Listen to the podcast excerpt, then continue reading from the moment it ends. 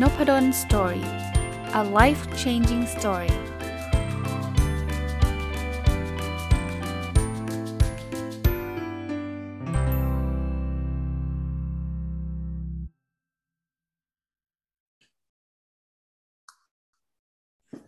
ครับ สวัสดีครับ ยินดีต้อนรับเข้าสู่นพดลสตอรี่พอดแคสต์นะครับ วันนี้ก็เป็นอีกวันหนึ่งที่เป็นวันพิเศษนะ ผมได้มีโอกาสเชิญคุณพรินสงประชา หรือขออนุญาตเรียกสั้นๆ ว่าคุณอ๋องนะครับ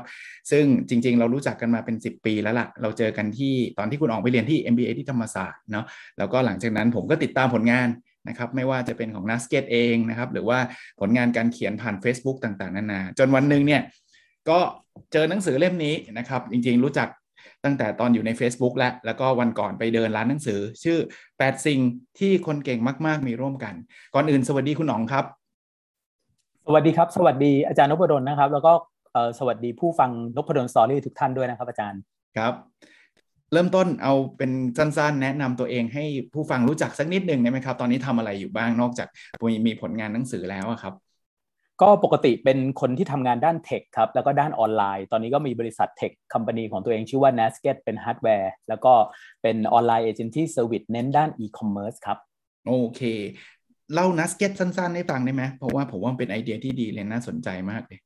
n a s k e t เนี่ยเป็นฮาร์ดแวร์สำหรับสั่งของก็คือเป็นแท็บเล็ตมี barcode scanner เอาไว้สแกนของที่อยู่ในตู้เย็นโค้กหมดน้ำหมดที่เรากินบ่อยๆในซูเปอร์มาร์เก็ตนะครับ แล้วก็แบบของหมดปุ๊บสแกนสั่งซื้อได้เลย ผมก็ขายเครื่องนี้ ไปที่คอนโดคอนโดเขาก็แถมกับลูกบ้านมาครับที่ผ่านมาขายได้ประมาณสักห้าหกพันเครื่องละครับโอ้สุดยอดครับ แล้วก็อีกอันนึงเป็นงานเกี่ยวกับออนไลน์ใช่ไหมครับเป็นเป็นทำงานเป็นงานเกี่ยวกับออนไลน์ใช่ครับ เพราะว่าเป็นตัวเอ่อตอนนี้ก็เป็นอุปนายกสมาคมอีคอมเมิร์ซด้วย ก็จะไปช่วยงานออนไลน์ที่ลักษณะที่มันยากๆ อย่างเช่นแบบ D2C direct to consumer ที่แบบมีมีธุรกิจอยู่แล้ว แต่ไม่ใช่เป็นของที่ซื้อขายง่าย ๆ เป็น non consumer product ที่แบบระบบซับซ้อน เปิดบินซับซ้อนอะไรเงี้ยครับ เราก็จะไปช่วยเขาเอาขึ้นออนไลน์ รวมถึงเคลียร์ระบบหลังบ้านให้สามารถแบบระบบเก่ากับระบบใหม่ที่มันต่างกันมากเนี่ยทำงานด้วยกันได้ดี ที่ผ่านมาก็มีลูกค้าอยู่3ามสี่รายที่ที่แบบค่อนข้างหินครับโอ้ยอดเยี่ยมมากๆครับคราวนี้เรามาถึงหนังสือกันดีกว่านะเมื่อวานเนี่ยผมรีวิวไว้ในนพดลสตอรี่แล้วแบบในมุมของผมเอง คราวนี้เจอนักเขียนตัวจริง เสียงจริงครับ เริ่มต้นจากชื่อก่อนเลยครับแปดสิ่งที่คนเก่งมากๆมีร่วมกันครับ มีแรงบันดาลใจอะไรครับที่ที่เราถึงลุกขึ้นมาเขียนหนังสือเล่มนี้ครับ จริง ๆ จริง ๆ หนังสือเล่มนั้นมันเป็นบทความที่เขียนมา 7 ปีรวมๆกันใน Facebook ครับไอชื่อชื่อหนังสือ 8 สิ่งที่คนเก่งมากๆมีร่วมกันเนี่ยเป็นบทความหนึ่งใน 64 บทความนั้น ที่มาของบทเนี้ย แปดสิ่งที่คนเก่งมากๆมีร่วมกันจริง ๆ ก็คือ เกิดจากที่ผมสงสัยว่าเฮ้ยคนเก่งมากๆเอาแบบมาก ๆเลย อย่างเงี้ยฮะเขามีอะไรร่วมกัน ผมก็เลยไปโพสใน Facebook ว่า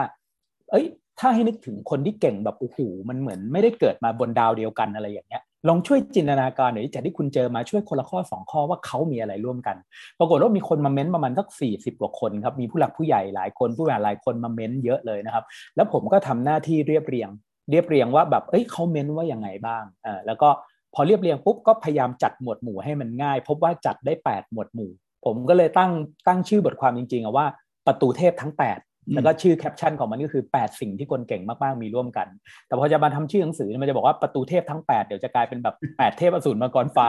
ก็เลยกลายเป็น 8 สิ่งที่คนเก่งมากๆมีร่วมกันครับอาจารย์ไหนๆพูดถึงชื่อหนังสือแล้วก็ชื่อบทนี้ไปแล้วลองลองบริฟสั้น ๆ ให้ได้ไหมครับว่า 8 สิ่งนั้นน่ะมันมีอะไรบ้าง ที่คนเก่งมากๆมีร่วมกันครับผมผมก็แบ่งอันเนี้ยเป็นสี่ควอดดันครับ หมายความว่าเออสี่ควอดดันก็คืออยู่ในหนังสือนะครับว่าสิ่งที่เขาเห็นข้างในตัวเขาเอง สิ่งที่เขาเห็นข้างในตัวผู้อื่น สิ่งที่เขาเห็นจากสภาพภายนอก สิ่งที่เขาเห็นสภาพภายนอกผู้อื่นเนี่ยแบ่งได้สี่ quadrant แล้วก็จะมีอยู่สี่ข้อ เอ้ยแปดข้อใหญ่ๆ แปดข้อเนี่ยเออทาง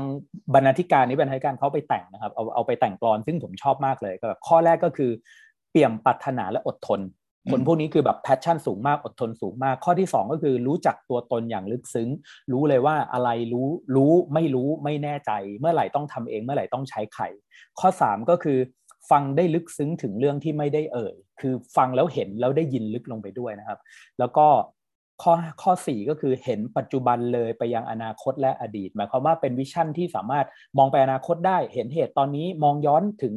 ผลเอ้ยถึงเหตุในอดีตได้ เห็นตอนนี้เห็นองค์ประกอบปัจจุบันได้อย่างเงี้ยครับข้อที่ 6 ก็คือปรับจิตใจไปสู่ผู้คนสู่สถานการณ์ อันนี้คือเป็นคนที่มี resilience สูงมาก adapt เก่งมาก ยืดหยุ่นเก่งมาก เข้าคนได้เข้าสถานการณ์ได้ไม่ได้มีตัวตนประมาณนี้ อันที่6นะครับเมื่อกี้อันที่5เนาะอันที่ 6 ก็คือ High Outcome Deliver ส่งรอบผลงานที่ยอดเยี่ยมโดยไม่ได้ต้องมีเงื่อนไข ไม่ต้องรองเงื่อนไข ไม่มีท่าพิเศษ มีแต่แบบท่าเบสิกธรรมดา แต่ว่า Deliver ผลงานได้ยอดเยี่ยมใช้ของที่มีรอบตัวง่าย ๆ ประมาณนี้นะครับ แล้วก็ข้อที่ 7 ก็คือเปี่ยมความลึกซึ้งแต่เรียบง่าย จะฟังแล้วถามได้ถูกจุดเล่าเรื่องยาวๆได้ง่ายเอ่อหรือว่า เล่าเรื่องเล่าเรื่องยากๆได้ง่าย เข้าใจเรื่องยากๆได้ง่ายประมาณนี้ แล้วข้อสุดท้ายก็คือยกจิตใจคนรอบข้างให้สูงขึ้นหมายความว่าอ่านคนออกบอกคนได้ใช้คนเป็น แล้วก็พยายามทำให้ทีมคนรอบๆ ตัวเขาเก่งขึ้นไปด้วย อันนี้เป็น 8 ข้อที่เกิดจากการที่รวมมาในบทความนี้ครับอาจารย์โอ้ผมชอบมากนะ จริง ๆ แค่นี้มันแค่หนึ่งใน 64 บทความใช่ไหมครับ ทั้งหมดทั้งหมด ครับสิบกว่าบทความเนี่ยต้องบอกว่าแค่นี้ก็คุ้มแล้วนะที่ที่เราจะได้อ่านแล้วก็เอาไปปรับใช้ คราวนี้ผมถามถามในฐานะนักเขียนครับ มันมีบทไหนที่ที่อยากจะเล่าไหมครับ บทไหนที่ประทับใจบทไหนที่อยากจะแชร์ เพราะว่าเข้าใจว่าคุณอ๋องเนี่ยได้รับเชิญจากโอ้โหหลากหลายที่เลยนะ พูดถึงหลาย ๆ เรื่องเลย คราวนี้เปิดให้ให้คุณอ๋องเรื่องบ้างว่ามีอะไรที่แบบผู้อยากอยากจะเล่าให้ฟังก็จริงจริงที่อยากจะแชร์นะครับ ก็จริงๆก็เป็นประสบการณ์ที่ตอนที่ไปพูดที่ธรรมศาสตร์นะครับ มีมีอาจารย์บอยเชิญไปพูดนะครับพอไปพูดปุ๊บผมก็ไปสอนสอนสอนที่ธรรมศาสตร์นะครับ แล้วก็เด็กพวกนี้เป็นเด็กเก่งเด็กเก่งเหมือนเรียน 2 ปีปริญญาโทตีควบโทอะไรประมาณอย่างเงี้ยฮะแล้วผมก็จะพูดถ่อมตัวถ่อมตัวถ่อมตัว ก็มีน้องคนหนึ่งเขายกมือบอกว่า พี่ถ้าผมเก่งผมถูกทำไมผมต้องถ่อมตัวอ่าก็เลยเป็นที่มาของบทความนี้บทความบทความที่สองต่อต่อมาเลยครับ ก็คือว่าตอบคำถามสุดฮอตจากเด็กปอโท ถ้าเราเก่งเราถูกจะถ่อมตัวไปทำไม เขียนปุ๊บมีคนแชร์ประมาณสักเกือบเกือบสามพันแชร์อย่างเงี้ยฮะแล้วผมก็เขียนเป็นภาษาเกมเมอร์เขียนเป็นภาษาเกมเมอร์ว่าเฮ้ยไอคนที่มันจะแบบวัยอย่างน้องเนี่ยนะที่ไอเดียมันพุ่งพวดพวดพวดพวดพวดขึ้นมาเยอะแยะเนี่ยประเด็นคือไม่ใช่ไม่ไม่ใช่ขาดแคลนไอเดีย แต่จะเลือกไอเดียที่ดีได้ยังไงไอเนี่ยคือปัญหาเออดังนั้นคือการจะเลือกไอเดียที่ดีได้ พี่พบว่ามีอยู่สามข้ออ่าก็ก็คือแบบเอ่อทำงานจนเก่งหรือมีหัวหน้าเก่ง กับอันที่สามคือ น้องต้องฟัง feedback เยอะๆ แบบ feedback จริง ๆ อย่างเงี้ยเยอะๆ ผมก็เลยเปรียบเทียบเหมือนภาษาเกมว่า คือการ feedback เนี่ยเล่นเล่นเกมเนี่ยมันเราไปตี monster ครับแล้วก็ได้ item drop ลงมา แล้วเอา item ไปตีบวกอ่าตีบวกก็คือทำให้แข็งแกร่งขึ้นทำให้พลังโจมตีแรงขึ้นอะไรอย่างเงี้ยปัญหาก็คือเวลาที่ monster มัน drop ของเหมือนคำ feedback อะเด็กๆ ส่วนใหญ่ที่เก่งๆเนี่ยก็มักจะแย้งแย้งอธิบายแย้งแย้งแย้งอยู่นั่นแหละ มันก็คือแทนที่จะได้รับ feedback เก็บ item มาพัฒนาตัวเก่งกลับกลายเป็นแบบฟันหลบ ฟันหลบแล้วไม่เก็บ item ก็ไม่ได้เก่งขึ้นอ่าไม่ได้เอา feedback มาพัฒนาตัวเองอย่างเงี้ยฮะก็บทนี้ก็ได้มีคนแชร์เยอะมากว่าเออทำไมต้องถ่อมตัวประมาณนี้ครับ ผมก็ชอบบทนี้เป็นพิเศษครับ โอ้เจ๋งครับ จริงๆ มันก็เป็นไอเดียที่ผมว่าคนเก่งๆ หลายคนมองข้ามนะผมผมจำได้ว่าคุณอ๋องพูดถึงเกราะที่เรียกว่าอีโก้ด้วยผมจำได้ ที่บอกว่าพอมันมีอีโก้มันก็ไม่มันก็ไม่ยอมรับรับไอ้เรื่องดีๆเข้ามานะมันก็ ก็ไม่เก่งอะพูดง่ายๆพอคนเก่งมันมาถึงจุดหนึ่งคิดว่าตัวเองเก่งแล้วมันก็ไม่ยอมฟังคนอื่น ไม่ฟังคนอื่น ตัวเองก็เก่งได้แค่แค่ตรงนั้นนั่นแหละ มันก็ไม่ได้ถูกพัฒนา ส่วนตัวผมนะผมมีอีกอันหนึ่งที่ผมชอบ อันนี้แลกเปลี่ยนกันแล้วเดี๋ยวถามคุณอ๋องเออจริงอยากถามอาจารย์ชอบบทไหนด้วยครับผมชอบหลายบทเลย แต่บทที่ผมชอบอ่านแล้วรู้สึกว่าเออมันใช่เลยอะที่คุณอ๋องไปไปเดินตามบูธนะแล้วไปเจอคนที่เป็นน้องวิศวะน้องขายของอะแล้วน้องก็ใส่มาเป็น FAB อะคือ feature มาเต็ม น้องถาม feature มาเต็มก็ไม่รู้ว่าแล้วแล้วมันแตกต่างจากคนอื่นคนอื่นยังไงต้องถามต่อ ก็ถึงจะได้ไอตัวตัว F คือ feature นะตัว A คือ advantage ใช่ไหมคุณต่างจากคนอื่นยังไงแล้วก็ต่างอื่นแล้วแล้วยังไงอะแล้วเราเราต่างแล้วยังไงแล้ว benefit ที่พี่จะได้อะไรอีก คือกลายเป็นว่ากว่าจะได้ถึงตรงนั้นนี่นี่คือคุณน้องต้องถามนะ ถ้าเป็นคนอื่นเขาก็เดินหนีไปแล้วคือคือ feature แล้วก็ bye bye แล้วไม่รู้เรื่องไม่รู้อะไรก็ตามอันนี้เล่าให้ฟังหน่อยได้ไหมฮะเพราะว่าที่ผมชอบเพราะว่าผมเห็นแบบนี้เยอะเหมือนกัน คือคนมันเยอะมาใช่ ใช่ครับใช่ครับ เพราะว่าคือเวลาเรารักลูกเราอะเวลาเราเป็นเจ้าของ product ผมก็เป็นเจ้าของ product เออเวลาเป็นเจ้าของผลงานนะเราจะเราเพราะเรารู้ทั้งหมดไงเราก็จะเล่าจากมุมของเรา เราจะเล่าแต่ feature มันสูงมันแข็งมันดี มันเย็นมันนานมันอะไรอย่างเงี้ยแต่แต่จริง ๆ ลูกค้าไม่ได้สนใจ feature ลูกรักของเราเลยเขาสนแต่ว่าเขาได้ประโยชน์อะไรอย่างเงี้ยดังนั้นคือเวลาจะเล่าเนี่ยมันต้องเล่าในมุมของผู้ผู้ใช้ผู้ใช้อย่างยกตัวอย่างเคสจริง ๆ ในเคสนั้นเลยนะครับ ก็คือเป็นสตาร์ทอัพของน้องที่รู้จักกันชื่อ U Drink I Drive U Drink I Drive เนี่ยข้อดีก็คือเขาจะมีไอ้หูติดไอ้กล้องที่ติดอยู่ที่หู กล้องตัวนี้เอาไว้ติดอยู่ที่หูคนขับอ่าเอาเอ่อ U Drink I Drive คืออะไร U Drink I Drive คือบริการขับรถให้กับคนเมาอ่าแล้วก็จะมีคนเนี้ยก็จะเดินมาขับรถให้เราแล้วก็จะมีกล้องติดอยู่ที่หูไอ้จุดที่เขาโฆษณาเขาบอกพี่มันมีกล้องติดอยู่ที่หู อันนี้คือ feature กล้องติดอยู่ที่หูแล้วทำไมวะทำไมต้องมีกล้องติดที่หูไม่เข้าใจอ๋อจะได้ดูได้ไงพี่ ดูอะไรอันอันนี้คือ advantage จะได้ดูได้แล้วแล้วดูอะไร ฉันจะติดกล้องไว้ที่หูดูแลเอาไว้ดูผู้โดยสารไง จะดูผู้โดยสารไปทำไมไม่เข้าใจจะดูเขาตอนนอนทำไมอ๋อพี่เขาจะได้ปลอดภัยเออเพราะว่าแบบมือมือมือคนขับจะได้ไปล่วงไม่ได้ไปเอาของไปลวนลงลวนลามไม่ได้เพราะว่าหันเมื่อไหร่เนี่ยมันมีเจ้าหน้าที่บอกอย่างเงี้ยผมก็บอกเออน้องวันหลังน้องเล่าเลยว่าแบบ BAF หมายถึงว่า คนขับเราปลอดภัย เพราะว่ามีมอนิเตอร์เฝ้าตลอดจากกล้องที่ติดอยู่ที่หูไว้ใจได้ อย่างเงี้ยมันเข้าใจง่ายเล่าแบบเล่าจากจุดผู้ฟังเป็นหลักแล้วก็ไล่มาถึงว่าทำไมเป็นอย่างนั้น BAF ใช่ใช่เนี่ยผมผมชอบเลย benefit ก่อน แล้วก็มา advantage แล้วค่อยมา feature นะบางทีคนอาจจะไม่สนใจ feature ด้วยซ้ำแก้ benefit ก็บายละหรือ advantage ก็เอาละนะ feature บางทีผมไม่รู้ด้วยซ้ำมันทำงานยังไง แต่ว่ามันทำหน้าที่แบบนี้แหละ มันทำให้ผมสบายแบบนี้แหละ ผมว่าอันเนี้ยเป็นไอเดียที่แบบคือบางคนมองข้ามอะอย่างอย่างที่คุณอ๋องพูดเมื่อกี้เลย คือมันเป็นลูกเราอะ คือเราก็แบบกูภูมิใจมากฉันคิด feature นี้ได้ ฉันก็อยากจะเล่าเล่าเล่า feature แต่ว่าเล่าเสร็จหมดเวลา คือคนก็ไม่ได้มีเวลาเยอะที่มานั่งฟังนะ กับอีกบทหนึ่งอันนี้นับถือเลย คืออ่านแล้วลุ้นไปด้วยเลยนะเราเลยเป paper partition ให้ฟังหน่อยนะครับ คือผมว่าคือสุดอะคือคือต้องไปอ่านเองนะหนังสือเล่มนี้คือแบบว่า โอ้โหทำได้ไง คือมันมันครับเขาบอกอ่านแล้วมันเออจริงครับจริงอ่านแล้วมันอ่านแล้วแบบลุ้นทุกตอนมันจะรอดไหมวะเนี่ยเอาเอาเอาเอาสรุปสั้นๆก็ได้ แต่ผมว่ามันมีบทเรียนในในเรื่องเนี้ย paper partition เนี่ยมันเป็นมันเป็นโอกาสที่วิ่งเข้ามาที่มาของมันก็คือผมอยากทำไม่เป็น partition กระดาษ เพราะว่าเราไม่มีปัญญาไปซื้อ partition อะคริลิกแพงๆแล้วเดี๋ยวมันจะใช้แป๊บนึงก็ทิ้งแล้วอะไรอย่างเงี้ยเออจะมามันมันกระดาษดีสุดแต่แบบเออมันจะทำยังไงวะอะไรเงี้ยผมก็เลยชวนเพื่อนที่เป็นดีไซเนอร์ระดับโลกมามามาออกแบบด้วยกันอะไรเงี้ยปรากฏว่าออกแบบปุ๊บเอาเอาโมเดลไปขายปุ๊บดันขายได้ ขายได้ประมาณเป็นหมื่นหมื่นชิ้นแหละฮะเขาจะซื้อหมื่นชิ้นประมาณเกือบสองล้านเนี่ยผมก็เฮ้ยเอาไงดีวะมันต้องสองล้านนะเนี่ยกำไรเพียบเลยอะไรเงี้ยแบบ แต่ตอนนั้นมันโควิดเขาบอกเออมีเวลาให้เดือนครึ่งทำได้ไหม คือการพัฒนา product จากศูนย์จนจนขายได้ในห้างใน 6 เดือนเป็นเรื่องที่แบบ ไม่มีใครเขาทากันอะไรประมาณอย่างเงี้ยมันก็เลยต้องเรียกว่าอย่างไรดี ตอนนั้นก็คือผจญวิบากกรรมด้วยความมัน เพราะว่าเราก็อยากได้ตังค์แล้วตอนนั้นก็ในช่วงโควิด ด้วยก็แบบแก้กันทุกตอนทำงานกันทุกตอนต้องเรียกว่าพลิกตำราทุกอย่างขึ้นมาเอาแบบ get thing done ให้ได้อะไรประมาณนี้ครับ มีการแบ่งหน้าที่การมีการทดลองเรียกว่าใช้ประสบการณ์เกือบทุกอย่างเลย แล้วก็ ก็ get สิ่งดันได้จริง ๆ ในในเวลาแค่ 6 อาทิตย์เดือนครึ่งอะไรอย่างเงี้ยครับก็ขายของได้จริง ๆ ทุกวันนี้มันก็ยังขายได้อยู่เป็นพัฒนา product ขึ้นมาครับ บทเรียนที่ได้จากอันเนี้ยที่สำคัญจริงๆเนี่ยมันมันมันนำไปสู่บทที่ผมชอบสุดนะครับซึ่งซึ่งเหมือนช่วงนี้ผมกำลังได้ได้เรียนรู้กับมันมาสองสามสองสามบทเรียนและสองสาม product แล้วเรียกว่าอภิจิตครับอาจารย์อภิจิตเนี่ยเป็นบทที่อยู่บทสุดท้ายเลย บทสุดท้ายแล้วก็เป็นบทความที่ไม่อยู่ใน Facebook ด้วยเป็น exclusive สำหรับหนังสือเล่มนี้โดยเฉพาะ อันนี้เป็นบทที่ชอบที่สุดแล้วเหมือนแบบ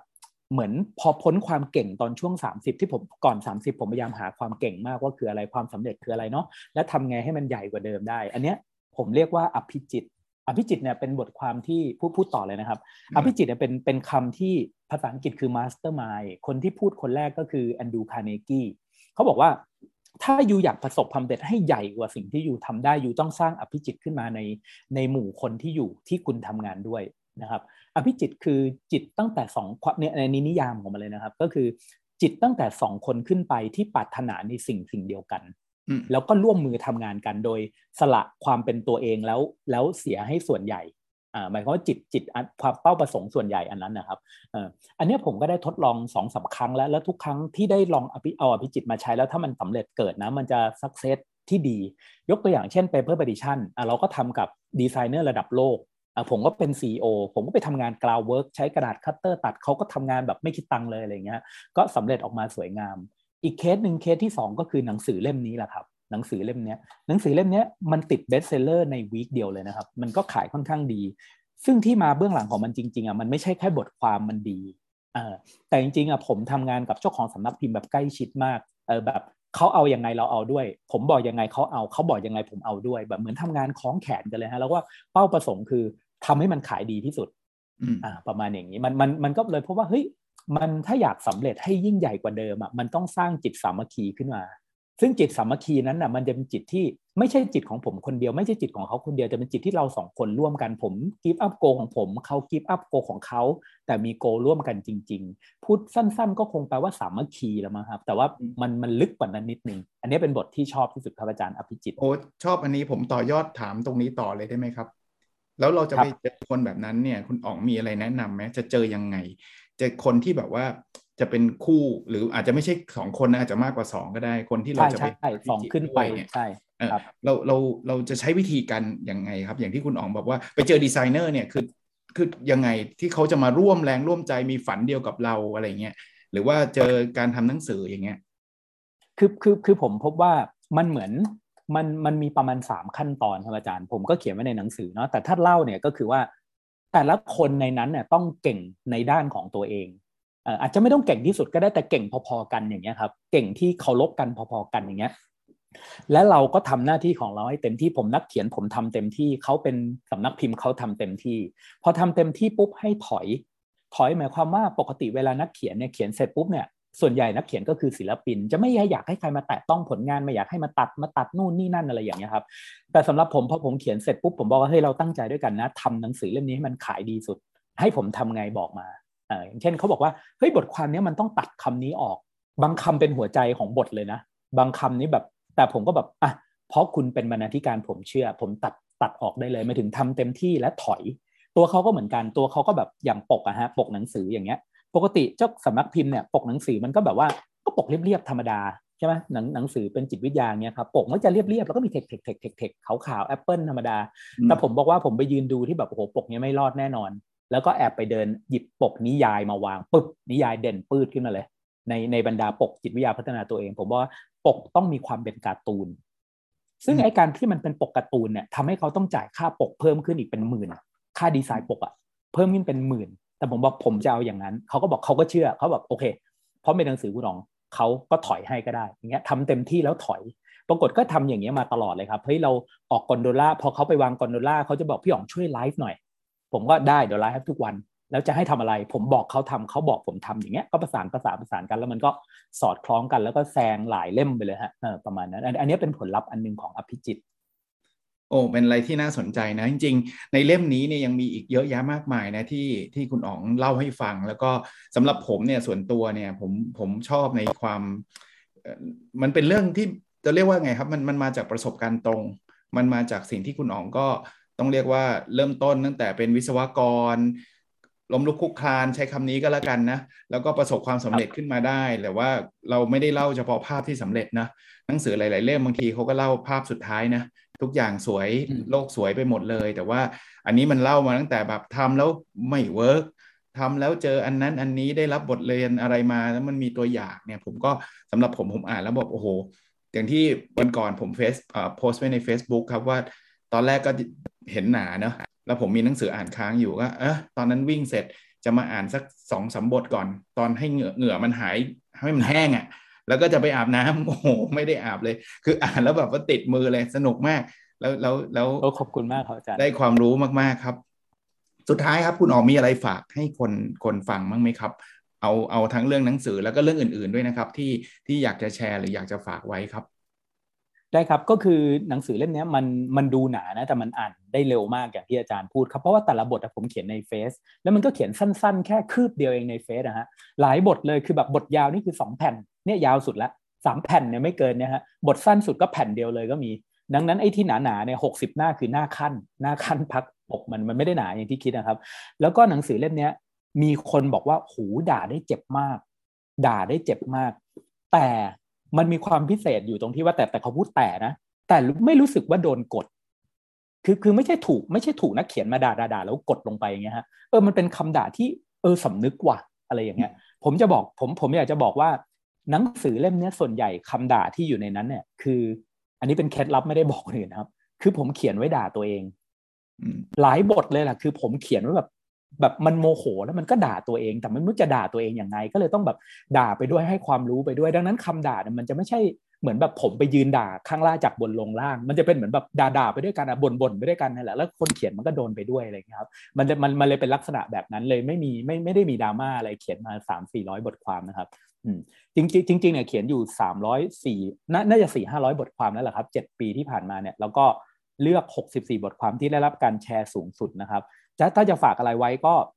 เออผมกำลังพยายามทำอะไรบางอย่างอยู่เป็นแนวคิดใหม่ ๆ มากครับ เป็นแนวคิดใหม่มาก ๆสำหรับเมืองไทยนะ ก็คือเขาเรียกว่า service productization service productization คือการแปลงความเชี่ยวชาญของเราของของความเชี่ยวชาญของผู้เชี่ยวชาญเนี่ยให้เป็นสินค้าแบบอีคอมเมิร์ซแล้วสามารถซื้อขายออนไลน์ได้เอออันนี้เป็นแนวคิดใหม่ service productization ซึ่งหนังสือเล่มนี้ เป็นก้าวแรกของมันเป็นก้าวแรกของสิ่งนั้น ดังนั้นเนี่ยถ้าเกิดว่าใครเออหนังสือเล่มนี้มีวัตถุประสงค์เดียวเหมือนกันครับ อันนี้ยืมคำมาจากนายอินนะครับ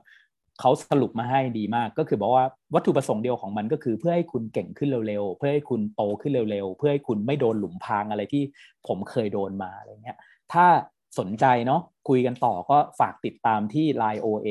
แอดไซน์พาลินทอล์กนะครับ เดี๋ยวจะมีของอะไรปล่อยมาเรื่อยๆเรื่อยๆเรื่อยๆครับอาจารย์รบกวนฝากไว้เท่านี้ครับ โอเคครับ ก็สุดท้ายต้องขอขอบคุณนะครับคุณหนองที่วันนี้แวะมาที่นบดนสตอรี่นะครับ มาเล่าเรื่องราวเกี่ยวกับเป็นเกียรติมากครับ ผมคิดว่าคนฟังก็น่าจะสนใจแล้วก็ได้รู้จัก คนเขียนได้มากขึ้นด้วยเนาะว่าเขาเขาคงรู้จักหนังสืออยู่แล้วนะครับเพราะคนเขียนจริง ๆ ก็มีหลายคนรู้จักอยู่แล้วนะครับ แต่ว่าวันนี้ก็น่าจะเป็นประโยชน์กับทุกท่านด้วยนะครับ ขอบคุณนะครับ สวัสดีขอบคุณครับ ขอบคุณผู้ฟังทุกคนด้วยครับ สวัสดีครับ